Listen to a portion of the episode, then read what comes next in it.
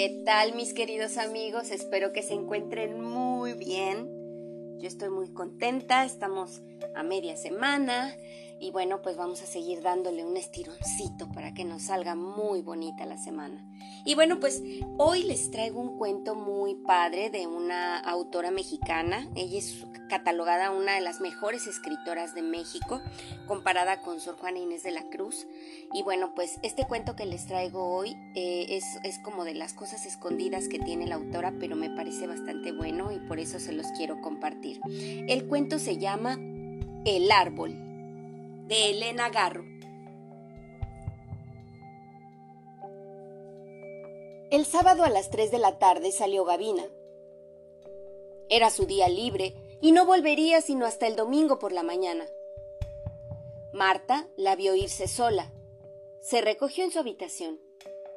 Miró los frascos de perfume y las porcelanas intactas sobre el tocador. Su casa de alfombras y cortinajes espesos la aislaba de los ruidos y las luces callejeras. Le pesó su silencio y lo sintió como abandono. Había camas intactas.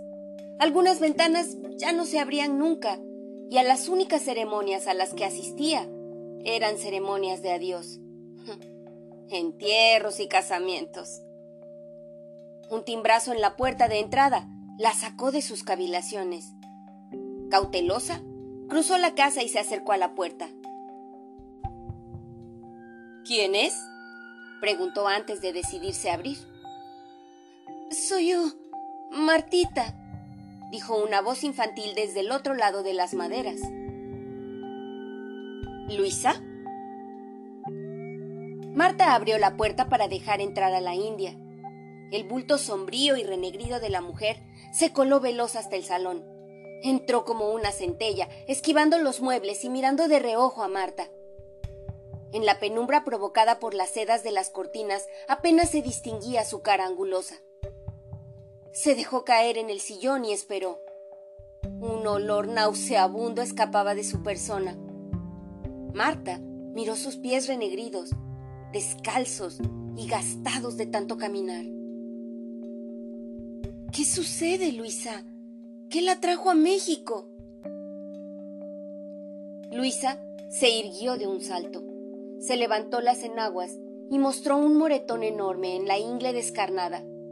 Después, convulsa, señaló su nariz amoratada y la oreja por la que escurría un hilo de sangre negra y a medio coagular. Julián.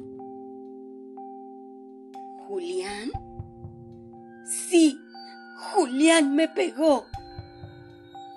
Eso no es cierto. Julián es muy bueno. Y Marta recordó las palabras de Gavina. Al hombre bueno le toca mujer perra. Luisa era una perra. Perseguía a su marido hasta volverlo loco. La india la miró a los ojos y cruzó los brazos sobre el pecho. Siempre me ha golpeado, Martita. Siempre. Su voz chillaba como la de una rata. Marta tuvo la certeza de que calumniaba a su marido. Hacía muchos años que conocía a la pareja. La veía siempre que iba a su casa de campo, en el pueblo de Ometepec. Al conocerlos, pensó que Luisa era una mujer niño. No fue sino mucho después cuando notó que sus risas y su conducta no solo eran extrañas, sino malvadas. Le perdió el afecto y no desaprovechó ninguna ocasión para tratarla con dureza. Le indignaba esa mujer que seguía a su marido con una tenacidad estúpida. No lo dejaba solo, ni al sol ni a sombra. A donde él iba, iba ella, sonriente y maligna. A Julián todos lo querían. En cambio, nadie solicitaba la presencia de Luisa. Él la soportaba con resignación la india, se echó a reír y miró maliciosa a Marta, como si adivinara lo que estaba pensando.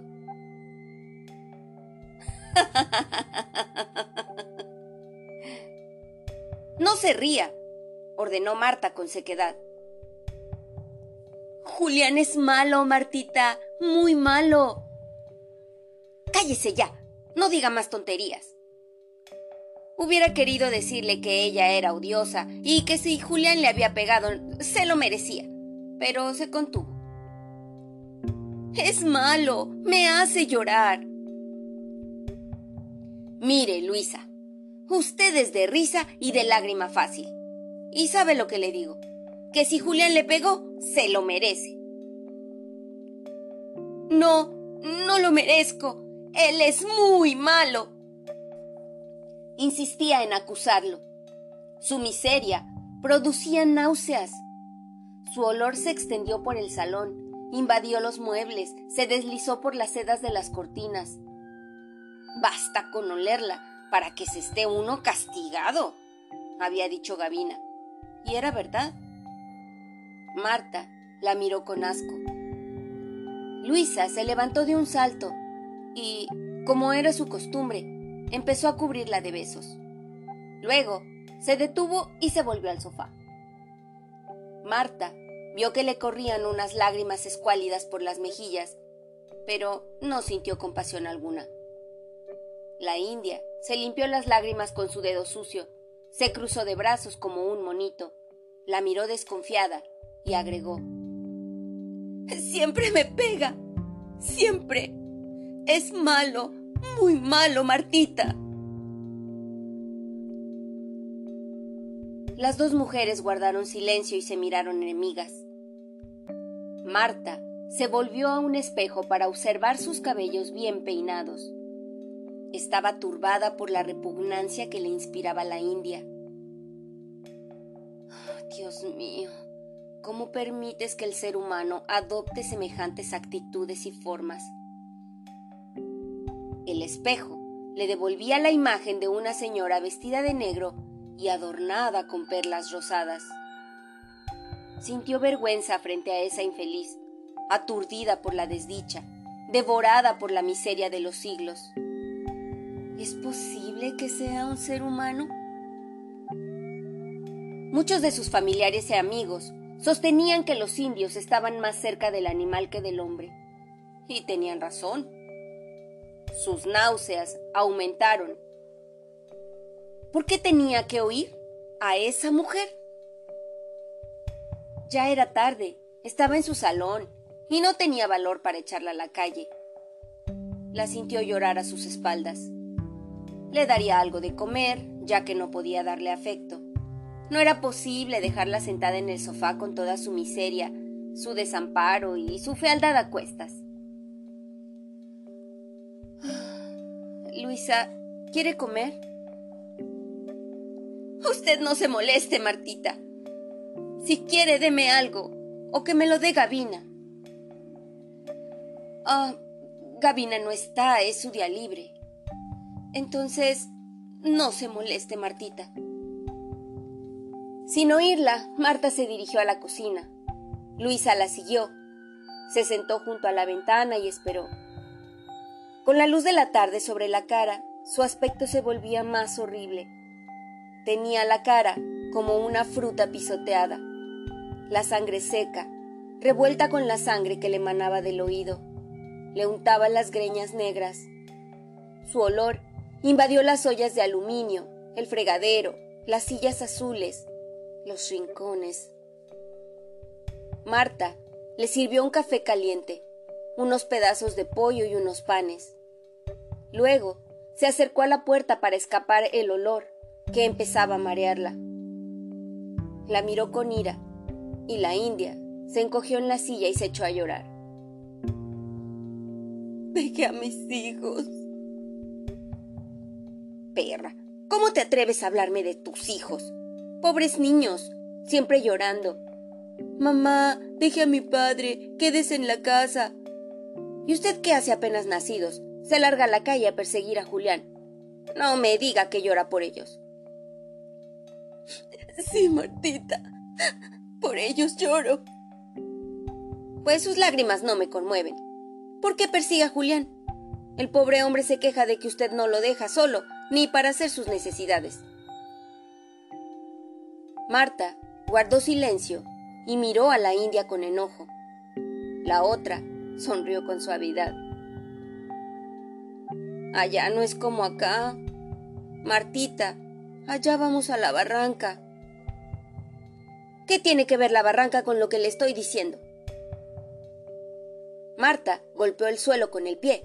La astucia de la India la hacía enrojecer de ira. La barranca está muy oscura, Martita, muy oscura. La voz de Luisa sonó extraña en la cocina radiante. Marta guardó silencio y la miró con atención. La mujer se echó a llorar y apartó el plato con brusquedad. Usted no sabe lo que es lo oscuro, Martita. Acá hay mucha luz, pero ya está oscuro, muy oscuro. Y lo oscuro es muy feo, Martita. Parecía un animal acorralado. Marta sintió compasión por aquella criatura, pues lo único que ella era capaz de entender era el miedo. Sí lo sé, Luisa. Póngase contenta, aquí hay mucha luz. Si quiere, quédese unos días conmigo. ¿A dónde va a ir? Nadie la quiere. Es cierto, Martita, nadie me quiere. ¿Quién podía querer a aquella mujer? Marta volvió a sentir la repugnancia de unos minutos antes. El olor invadía su casa, se le untaba la nariz, volvía el aire pegajoso. Se fue a su cuarto a respirar el perfume encerrado en sus paredes. ¿Cómo decirle que se bañara? La casa entera se iba a contagiar de aquel olor de bilis, sangre, sudor, Buscó en su armario. Encontró algunas ropas muy usadas. Con ese pretexto, le diría que se bañara, y la vieja aceptaría gustosa la orden y el regalo. Volvió a la cocina y la encontró mirando el plato con fijeza. Luisa, ahora que acabe de comer, báñese. Tiene cara muy cansada.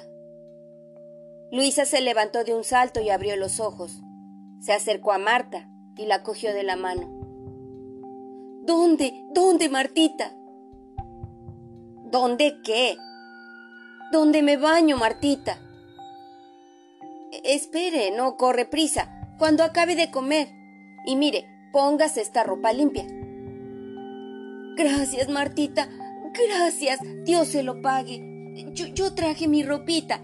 La guardé conmigo. Me salí de mi casa y me hallé sola en la mitad del mundo. No tenía dónde ir. Iba yo caminando, caminando, y, de repente en medio del campo se me apareció Martita y me dije, me voy con ella, es tan buena, y así llegué hasta acá, con la cara de Martita enfrente de mí, conduciendo mis pasos. Mientras hablaba, desató una de las puntas de su rebozo y sacó unas ropas viejas y limpias, las agitó delante de Marta. Mire, ya no les queda color. Marta disimuló las prendas que traía en las manos y no supo qué contestar. Mejor me baño ahora, Martita. Así no le doy asco. Al decir esta palabra se quedó mirando a Marta. Parecía avergonzada y parecía también que quería avergonzarla. ¿Asco? Luisa, por Dios, no diga eso. Sí lo digo, Martita. Lo digo porque es cierto. ¿Dónde me baño? Marta enrojeció. La india se había dado cuenta de su repugnancia. ¿Dónde? ¿Dónde? insistía con malignidad. Marta cedió a la voz imperativa de Luisa y, dominada por ella, la llevó hasta la puerta del baño amarillo. Le voy a enseñar cómo se maneja la ducha. Yo sé, Martita, yo sé, repuso Luisa, empujándola fuera del cuarto. ¿Cómo lo vas a ver? En su pueblo no hay baños. Luisa cerró la puerta sin contestar. Vieja estúpida, se va a quemar. Dijo Marta con ira, mientras golpeaba la puerta con fuerza. Pero la india se había echado la llave. Resignada, Marta se volvió a su habitación. Había que esperar a que la mujer saliera del baño rompería todo y se quemaría. Era una salvaje que desconocía los adelantos modernos. Luisa tardó. Luisa tardó tanto en bañarse que Marta se quedó dormida en un sillón. Desde el sueño oyó que alguien hablaba por teléfono. Martita está dormida en una silla. Se levantó sobresaltada y se dirigió a la habitación vecina, donde encontró a Luisa hablando por teléfono. Al verla, la mujer colgó la bocina y la miró sonriente. Llevaba el pelo suelto y húmedo y un vestido limpio. El olor se había disipado. ¡Qué latosa es usted! ¿Por qué cogió el teléfono si no sabe usarlo? Sí sé, Martita, sí sé. Marta no quiso contradecirla. ¿Cómo iba a saberlo si en Ometepec no había ni siquiera luz eléctrica? Estaba chiflada. Había escuchado el timbre y llevada por la curiosidad, cogió el aparato. Al oír una voz lejana se puso a charlar con ella como una loca y ahora ahí estaba, mirándola muy contenta, con el pelo suelto y los ojos llenos de malicia. Voy a acabar de cenar, Martita. Ya era de noche y Luisa había encendido las luces de toda la casa. Ya era de noche y Luisa había encendido las luces de toda la casa.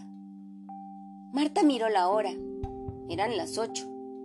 Se dirigió a la cocina para prepararse algo de cenar y encontró a Luisa llorando sobre su plato. Es malo, Martita. Malo. Volvió a insistir. Cállese ya. La que está endemoniada es usted, contestó Marta con violencia. ¿Endemoniada, Martita? Sí, endemoniada. ¿Por qué persigue a Julián? No lo persigo. Lo cuido porque es cobarde. ¿Cobarde? Ay, ahora calúmnielo. Lo que debería hacer Julián es lo que le aconsejan sus hijos, irse lejos y dejarla. ¿Irse lejos? ¿Dejarme? Los ojillos de Luisa la miraron fugaces desde una esquina. Parecía asustada y ya no estaba dispuesta a la calumnia. Sí, dejarla porque usted está endemoniada. ¿Endemoniada?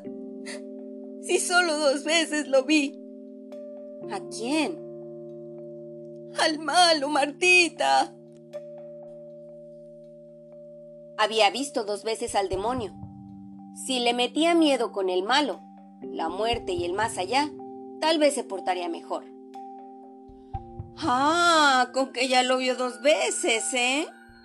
Pues cuídese el día que se muera, el demonio la va a perseguir como usted persigue a Julián. Luisa la miró con rencor. Se agazapó en su silla y retiró el plato. Marta la observó con el rabillo del ojo y al ver su mal humor, colocó su cena en una bandeja y se dispuso a salir. Quería dejarla sola para que reflexionara. El miedo la haría cambiar de conducta.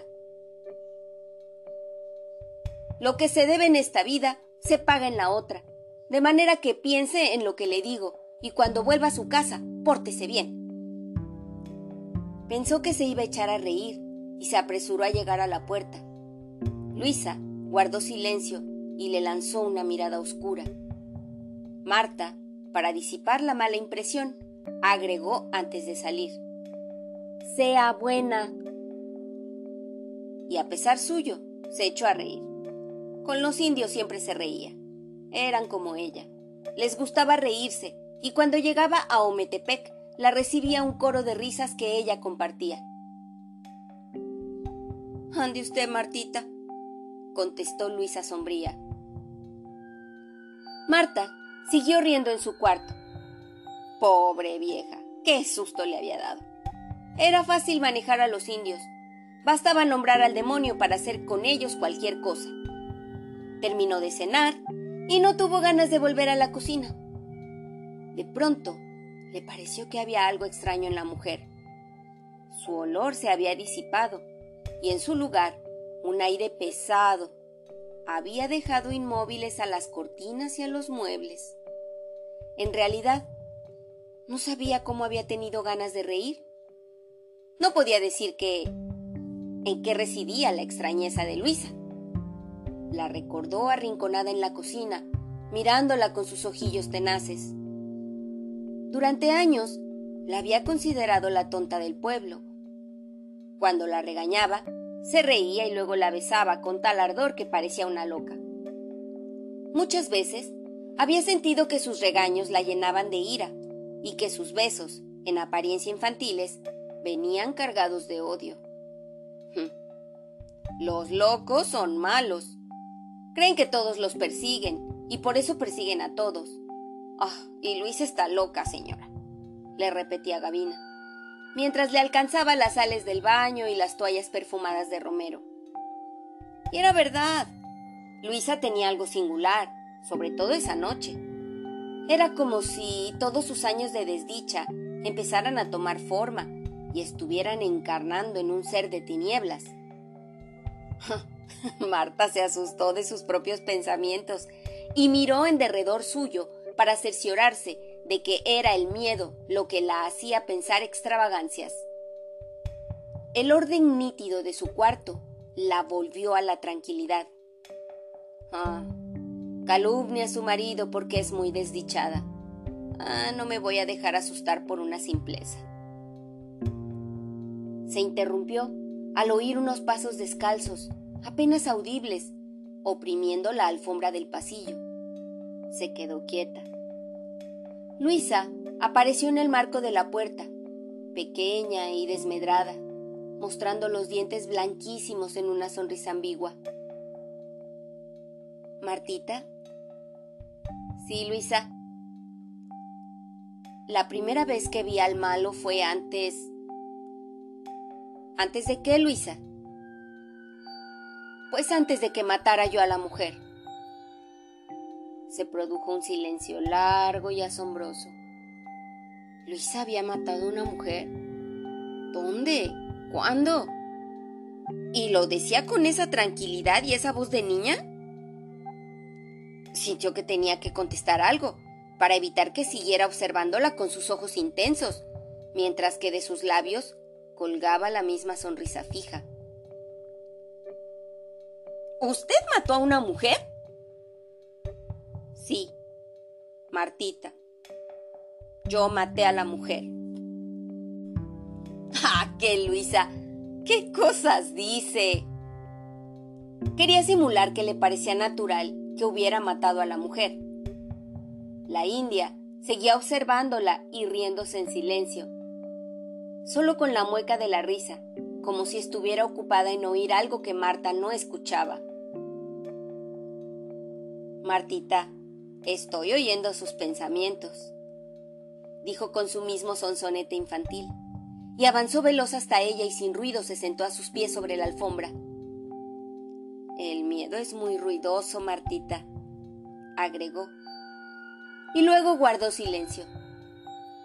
Las dos mujeres supieron que estaban frente a frente, en una casa sola, aisladas del mundo, por unos muros tapizados de seda y unas alfombras que apagaban cualquier ruido. La primera vez que vi al malo fue antes de casarme con mi primer marido. Había tenido otro marido. Marta descubrió que no sabía nada de la mujer que estaba sentada a sus pies. Cuando lo vi, estaba en el corral de mi casa. Era un charro que respiraba lumbre. No tenía botas, sino cascos de caballo, y al caminar sacaban lumbre. Llevaba en la mano un látigo y con él azotaba las piedras, y las piedras echaban lumbre. Eran las cuatro de la tarde, y yo comencé a gritar. ¡Ahí está! ¡Ahí está! ¿Quién ha de estar? me contestaban mis padres porque ellos no lo veían. El malo me oyó gritar y se me fue acercando, y sus ojos echaban lumbre. ¡Ahí está! ¡Ahí está! gritaba yo. ¿Quién ha de estar? contestaban mis padres, porque ellos no lo veían. Y el malo me comenzó a chicotear antes de que yo dijera su nombre. Luego me quedaron los temblores y el espanto. En ese tiempo llegó mi primer marido y me pidió, y mis padres me dieron, gratos para ver si me aliviaba, y nos vinimos a México. Había vivido en México y Marta lo ignoraba. Luisa la miró con fijeza. Parecía muy consciente de su sorpresa y eso la regocijaba. Sentada en el suelo, agazapada como un animalito, fruncía los párpados para ocultar las chispas de malicia que sus ojos dejaban escapar. Viví en México, aquí pues, en Tacubaya, y aquí tuve a mi criatura.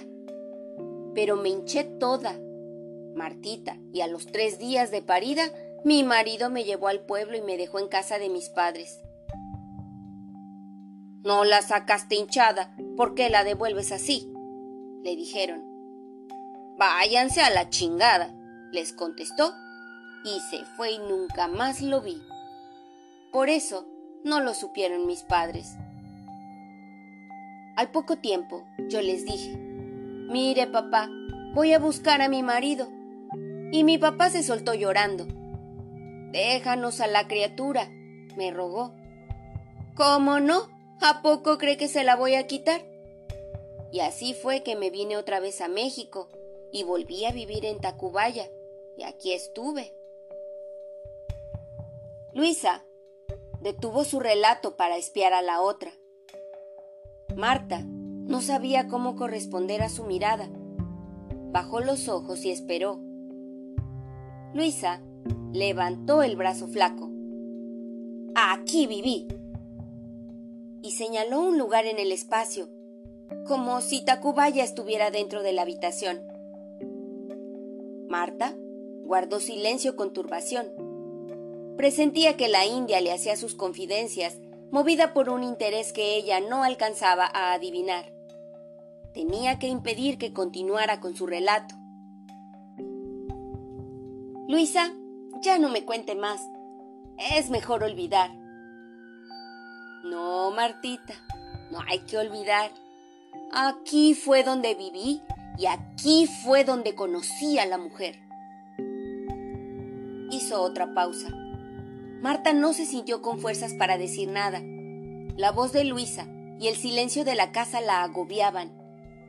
¿Qué quería de ella? ¿Por qué la miraba así? Era una zorra. Y aquí fue donde la maté. Al decir esta frase, su voz y su rostro adquirieron sus rasgos infantiles. ¿La mató y lo decía con ese aire inocente? Se arrepintió de haber sido suave en su trato con los indios. Sentada a sus pies estaba la prueba de su error. La vieja repugnancia criolla hacia lo indígena se sublevó en ella con violencia. No merecían sino latigazos. Miró a la India y se sintió segura, atrincherada en sus principios. ¿Y por qué la mató? Porque andaba diciendo cosas. ¿Qué cosas? preguntó otra vez con dureza. Pues cosas. Que andaba yo con su marido y yo ni lo conocía. Al decir esto, sus ojitos se iluminaron. Carecía, como la mayoría de las mujeres, del sentimiento de culpa. Ella era inocente frente a Julián, frente a la muerta y frente al marido de la muerta. Marta la miró con ira. Ni lo conocía, ni nunca lo vi. Y ella decía cosas, afirmó rascándose la cabeza, para convencerse de la verdad de sus palabras. Luego levantó el dedo índice. Mira, mujer, no andes hablando, no sea que halles el silencio en mi cuchillo. Así le dije y no me hizo caso. ¿Cree Martita que no me entendió? Entonces la fui a buscar al mercado, a la hora en que todas vamos a comprar. Y estaba bonito, lleno de cebollitas, de cilantro, de limas me puse a un ladito de las mujeres que venden las tortillas, y como ellas están arrodilladas, la vi venir. La muy ingrata venía columpiando su canasta bien llena de fruta, y me dije en mis adentros, ya vas a callar, paloma. Y le enterré mi cuchillo. Luisa dejó de hablar.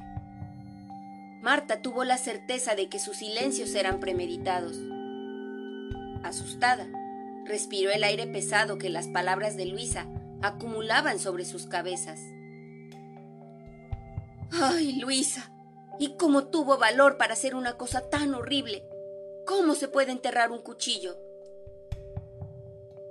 Pues en la barriga, Martita. ¿Dónde más seguro y más blandito que la entraña? Con un movimiento brusco, Luisa sacó un enorme cuchillo que llevaba oculto debajo de la blusa e hizo ademán de enterrarlo en una barriga imaginaria. Marta apenas tuvo tiempo para sofocar un grito de horror que quiso escaparse de su pecho. Muda, la vio despanzurrar a un ser inexistente. Había olvidado sus maneras infantiles y sus ojos brillaban alucinados. ¡Así! ¡Así! ¡Oh, sí! repetía Luisa jadeante, mientras seguía dando cuchilladas en el aire. Y allí quedó, y yo me fui corriendo. ¿Se fue corriendo? Y Marta, la vio correr entre la gente del mercado con el pelo encendido, los ojos crueles que tenía ahora y el cuchillo en la mano. Los demás le abrían paso para salir después corriendo detrás de ella. Matar debe ser un momento terrible. Quizás tenga su grandeza, se dijo Marta. Y me salí del mercado y bajé la calle corriendo. Todavía llevaba yo el cuchillo en la mano cuando me metí en la casa donde me agarraron. Iba bien lleno de sangre. ¿No se lo dejó clavado? No, Martita, se lo saqué porque era mío y estaba bien lleno de sangre. ¿Cree Martita que alcanzó a salpicarme? Con la punta de los dedos acarició la hoja del cuchillo, levantó los ojos y los fijó en los ojos de Marta. Se rascó la cabeza como para ahuyentar un pensamiento y volvió a acariciar el cuchillo, extraviada en sus recuerdos. Uno tiene harta sangre. Somos fuertes, Martita. Hermosas fuentes. Así quedó ella, como una fuente en la mañana del mercado. ¿Ve, Martita? una mañana con su mercado y su hermosa fuente. Su voz volvió a esconderse en el tono infantil. Sonrió afable. ¿Y quién era ella?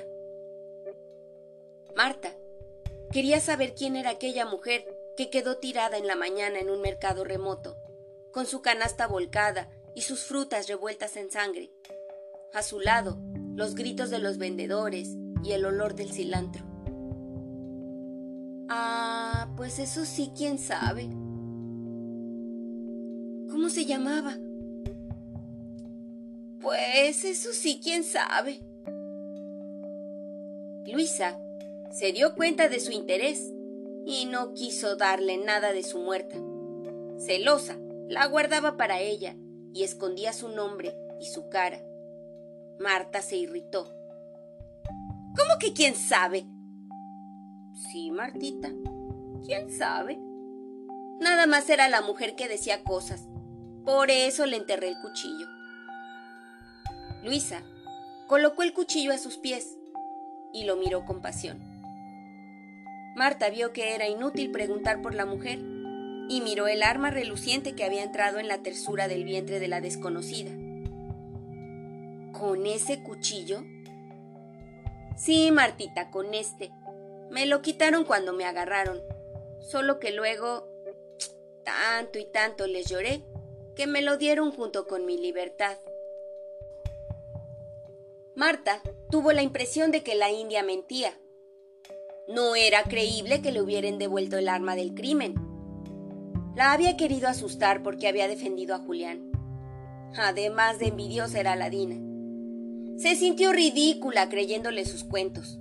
Se vio con los ojos de un tercero, dos viejas espiándose y asustándose en una habitación en la penumbra, y un cuchillo sobre la alfombra. Se echó a reír.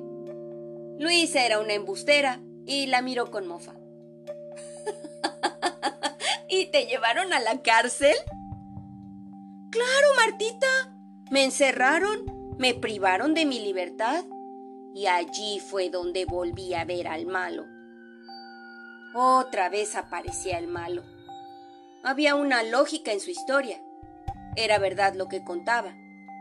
Marta descubrió que ella había provocado sus confidencias, diciéndole que estaba endemoniada. La había querido asustar, y lo único que había logrado era abrir la puerta por la que se escapaban sus demonios. Se volvió a preocupar. Sí, Martita, allí lo volví a ver. Estaba pintado en una pared. Sí, Martita, allí lo volví a ver. Estaba pintado en una pared. Así de mi tamaño. Y estaba doble, como hombre y como mujer. Me dieron el trabajo de azotarlo y me dieron el látigo. Todos los días le daba yo y le daba hasta que me temblaba la mano. Y cuando acababa de azotarlo y que ya no podía yo ni moverme, alguna compañera me decía, Ándale, Luisa, pégale otro ratito por mí. Y yo volví a azotarlo, pues un favor no se le niega a una recogida igual que yo. Cuando me dieron mi libertad, ya nunca volví a verlo. ¿Nunca? ¡Qué bueno, Luisa! Estaría usted feliz de verse libre del demonio y de la cárcel. No, Martita. La vida con las recogidas no era mala. A las cuatro de la mañana nos levantábamos y nos poníamos a cantar. Luego molíamos el nixtamal para los presos. Después nos bañábamos. Por eso le dije que sí conocía bien el baño. Ve, Martita, ve cómo no le dije mentiras. Los baños de la prisión eran igualitos al suyo, solo que no eran amarillos. Hablaba ahora en voz baja, y las palabras recogida o compañera las decía con una ternura apasionada. Sus ojos se habían llenado de nostalgia. Se quedó triste. A sus pies brillaba inútil el cuchillo. Miró a Marta con dulzura. El trabajo no se acaba nunca. Limpiábamos los peroles en donde cocinaban la comida de los presos. Lavábamos la ropa, las escaleras, los pasillos. ¿Y cuánto tiempo estuvo allí, Luisa? ¿Quién sabe? Se me llegó a olvidar la calle. Yo ya no me hallaba más que con las recogidas, mis compañeras. Allí hallé mi casa y no pasé ninguna pena. Me engreí tanto que en las noches y los días se me iban como agua. Si nos enfermábamos, había dos doctores. Dos, Martita. Y ellos nos cuidaban tanto tiempo me quedé que yo ya no reconocía otra casa. Miró a Marta con tristeza y guardó silencio. Ahora sus pausas eran involuntarias. Era extraño verla tan melancólica, evocando sus tiempos de presidiaria. Yo contestaba el teléfono. ¿Ve cómo no le dije mentiras, Martita? Es verdad, Luisa, no me dijo mentiras. De pronto, se animó y se echó a reír. En las noches había bailes en el corral. Los presos sacaban sus mandolinas y sus guitarras y bailábamos y bailábamos. Yo antes nunca había bailado, Martita. La vida del pobre no es el baile, sino las caminatas sobre las piedras y el hambre. Mis compañeras me enseñaron los pasos. Me subían las trenzas a la cabeza y me decían, para que te veas menos india. Y bailábamos y bailábamos. Volvió a ensombrecerse y Marta se sintió turbada. Cuando me dijeron que me iban a dar mi libertad, yo no la quise agarrar. ¿Para qué, señor? ¿Dónde quiere usted que vaya? Y allí me quedé. Pero volvieron a decirme que yo tenía que agarrar mi libertad. Una señora me dijo, Agárrala, Luisa, agárrala. Y aunque yo no la agarré, me la dieron a fuerzas. ¿Y ahora qué hago, doctor? Ya no conozco la calle y no tengo ni un centavo. La calle son centavos, Martita, son centavos. El doctor me dio para mi pasaje y la señora que decía que agarrara yo mi libertad vino a esperarme a la puerta del mundo. Y cuando me vi en la calle, me llevó al tren y me fui a casa de mis padres. Su cara se ensombreció al decir esto. Se echó a llorar con desconsuelo. Se veía muy vieja, con el rostro surcado de arrugas y la piel seca por el sol y el polvo. Marta guardó silencio. Pero la desconocí, Martita. Ay, Luisa, esta casa ya no es tu casa. Y nada más me quedaba sentada pensando en mis compañeras y en lo que estarían haciendo. Su voz se cortó con los sollozos. Pues cuánto tiempo estuvo allí, Luisa. ¿Con las recogidas? ¿Quién sabe? Pero fue mucho tiempo. No le digo, Martita, que ya no conocía yo ni calle ni mundo. Cuando llegué a casa de mis padres, mi criatura ya estaba así de grande. Luisa levantó el brazo y dibujó en el aire una estatura de diez años. Se quedó suspensa, perdida en sus recuerdos. Para ella, la cárcel significaba sus años halagueños. Hablaba de ella como otros hablaban de sus palacios, su riqueza o su juventud perdida. Ahora que en sus recuerdos regresaba a su hogar, su rostro se había vuelto hostil. Dejó de llorar. ¿Y qué le dijeron sus padres? Nada. ¿Cómo te va, hija? No, no, ¿qué le dijeron de su temporada en la prisión? Luisa se irguió de un salto, se puso en guardia y la miró con fijeza. ¿De la recogida? Nada. Nunca lo llegaron a saber. Nunca lo supo nadie. Ellos creyeron que yo había vivido en Tacubaya con mi primer marido. Pero... ¿Su marido no volvió al pueblo? No. Tuve la suerte de que lo matara uno de los presos que salió de la cárcel. Y nunca, nunca volvió al pueblo para contar nada. Hay cosas, Martita, que nadie debe saber. Nadie sabe que estuve en la cárcel, ni mis padres que ya murieron, ni Julián. Cuando él me fue a pedir, nada le dije. Yo pasaba por viuda y viuda soy. Se volvió otra vez un ovillo y miró a Marta. Las dos guardaron silencio. ¿Por qué le contaba su historia? Se miraron a los ojos espiándose los pensamientos. El relojito de oro sobre la cómoda hacía un ruido rápido. El tiempo se hacía presente se echaba sobre ellas con una velocidad desacostumbrada. Luisa se irguió un poco.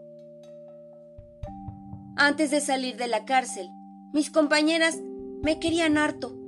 Me dijeron, mira Luisa, a nadie le digas nunca que mataste a la mujer. La gente es mala, muy mala. Así me dijeron. Ya sabemos que vas a tener la tentación de contarlo, a uno lo obligan a confesar los pecados, los propios pecados. Tú tienes los tuyos y son nada más para ti. Y tienes además los pecados de la mujer y juntos te van a pesar mucho. Ya sabe, Martita, que uno carga con los pecados de los muertos que uno mata. Por eso, se ve que esos hombres, que deben dos y tres muertes, bien doblados están por el peso. Pero no se lo digas a nadie, Luisa, ni le cuentes a nadie en dónde estuviste estos años. Así me lo dijeron y así lo hice, Martita. Nadie más que usted se lo he contado. Pero mira, Luisa, me dijeron mis compañeras, si alguna vez sientes que los pecados te doblan las piernas y te vacían el estómago, vete al campo, lejos de la gente, busca un árbol frondoso, abrázate a él y dile todo lo que quieras. Pero solo cuando ya no aguantes, Luisa, pues eso solo puede hacerse una vez. Así fue, Martita. Pasó el tiempo y solo yo sabía lo que era mi vida, hasta que las piernas se me comenzaron a doblar y la comida ya no la aguantaba, pues mis pecados y los de los muertos, que eran más que los míos, se me sentaron en el estómago. Y un día le dije a Julián, voy a cortar leña y me fui al monte y encontré un árbol frondoso, y tal y como me dijeron mis compañeras lo hice. Me abracé a él y le dije, Mira, árbol, A ti vengo a confesar mis pecados, para que tú me hagas el beneficio de cargarlos. Y ahí estuve, Martita, y me tardé cuatro horas en decirle lo que fui. Luisa, sin alientos, detuvo su relato y miró furtiva a Marta, que estaba muy pálida. ¿A dónde quería llegar la India? Sintió que el corazón le latía con fuerza, pero no se atrevió a llevarse la mano al pecho. Inmóvil, esperaba el final del relato. Me volví a mi casa y tardé un tiempo en ir a ver al árbol. Y cuando llegué... Luisa guardó silencio y miró a Marta. Lo hallé seco, Martita. Estaba seco. El silencio cayó entre las dos mujeres y la habitación se pobló de seres que cortaban el aire con menudos cuchillos de madera seca. ¿Se secó? murmuró Marta. Sí, Martita, se secó. Le eché encima mis pecados. El árbol seco entró en la habitación. La noche entera se secaba dentro de las paredes y las cortinas disecadas. Marta miró el reloj. También él se secaba sobre la cómoda. Buscó en su memoria un gesto banal para dirigirlo a Luisa, que, petrificada por sus propias palabras, la miraba alucinada. Luisa, cuando le dije que estaba endemoniada, bromeaba. Tranquilícese. El pasado ya no existe. Nunca volvemos a ser lo que fuimos. La India permaneció inmóvil, mirándola desde muy atrás de los años. Marta sintió miedo. No tenga miedo, Luisa. Aquí estamos las dos muy contentas. Y lo que pasó, voló. Nunca se recupera. Se secó, Martita. Se secó. repitió Luisa. Ya me lo dijo, Luisa, ya no lo repita. Váyase tranquila a dormir. Aquí estamos las dos seguras, lejos de todo. Qué solitas estamos, Martita. ¿Por qué me dice eso, Luisa? preguntó Marta con la voz vaciada por el miedo, consciente del silencio inmóvil de sus muebles y sus cortinas. ¿Por qué Gavina vuelve hasta mañana? Luisa, váyase a dormir. Ya sabe dónde está su cuarto. Marta quería estar sola, romper el hechizo. Luisa sonrió y recogió su cuchillo. Marta gritó. Déjelo. ¿Por qué, Martita? Si es mío. Y con un gesto suave lo hizo desaparecer debajo de su camisa. Despacio, abandonó el cuarto de la patrona. La habitación quedó quieta. Marta esperó unos minutos. Nada se movía en la casa. Se levantó y movió los frascos del tocador.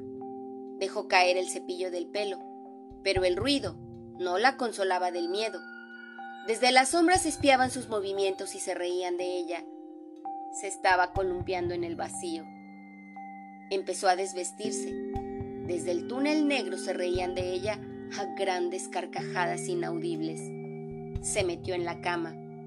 Quería engañar a los enemigos, hacerlos creer que no tenía miedo. Y apagó la luz. ¿Por qué le había dicho a la mujer que estaba endemoniada? La había vuelto a su pasado. Qué extraño que hubiese sido tan feliz en la cárcel. Allí había sido igual a los demás. ¿Qué estaría haciendo ahora? Hubiera querido espiarla. Estaba segura de que tampoco ella dormía. Ella también tenía miedo. Por miedo, espiaba a Julián. Temía que se le fuera. El campo no tiene puertas y no podía encerrarlo. Le asustaba la libertad suya y, la de los demás. Vieja estúpida. Era igual a todos los indios. Ella no los quería y solo aceptaba a los que la adulaban, como Gavina. A veces era amable con ellos por pereza, pero en el fondo de su corazón había una dureza irremediable. En la cárcel, Luisa había encontrado a sus iguales y había aprendido a bailar.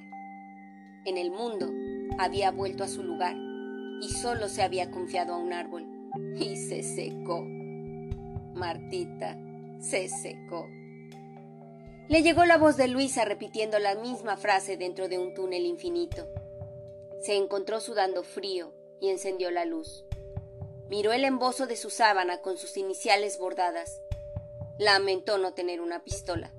La mataría como una rata. Si se asoma a la puerta le diré. Ya ve, Luisa, estoy rezando y se pondrá a rezar conmigo. El crimen era un acto de soledad. Volvió a escuchar. No le llegaba ningún ruido. Quizá la india ya se había dormido. ¿En dónde habría puesto su cuchillo? No se desprendía nunca de él. Era la llave que le había abierto la puerta de la igualdad, del baile y de la alegría. Era su talismán, el silencio. Este la convenció de que la mujer dormía mientras ella cavilaba. Miró el reloj que marcaba las dos de la mañana. Anheló la proximidad de la mañana. En adelante sería más severa con los indios. De pronto, las manecillas corrieron frenéticas y armaron un ruido ensordecedor. Dentro de aquel ruido, Marta oyó unos pasos descalzos oprimiendo la alfombra. ¿Luisa? Luisa. Luisa. Nadie contestó a sus llamados, y el teléfono estaba en la otra habitación. Los pasos se habían detenido a la mitad del pasillo. No le darían tiempo ni de llegar a la puerta para cerrarla con llave. Saltaría sobre ella como un gato salvaje. Luisa. Luisa. India maldita. Volvió a escuchar los pasos descalzos y se cubrió la cara con las manos. Gavina volvió a la casa de su patrona a las seis de la mañana. No fue sino hasta las ocho cuando notó que algo raro había ocurrido. En el cuarto, halló a la señora Marta. Hacía más de cinco horas que estaba muerta. La policía encontró a Luisa escondida en una casa vecina, con el cuchillo ensangrentado en la mano. La llevaron a la cárcel de Tacubaya. Ya no hay ninguna de mis compañeras, dijo Luisa después de revisar las celdas y los patios, y se sentó a llorar con amargura. Había olvidado que entre su salida y su regreso había transcurrido más de un cuarto de siglo. Martita tenía razón. El pasado era irrecuperable. Y colorín colorado, esta larga historia se ha terminado. Si les gustó, compártanla con sus amigos en todas sus redes sociales, háganle saber que tenemos aquí muy buenas historias para llevar para chicos y grandes. Y bueno, pues nos escuchamos en el siguiente episodio para descubrir otros mundos sin movernos de aquí. Adiós.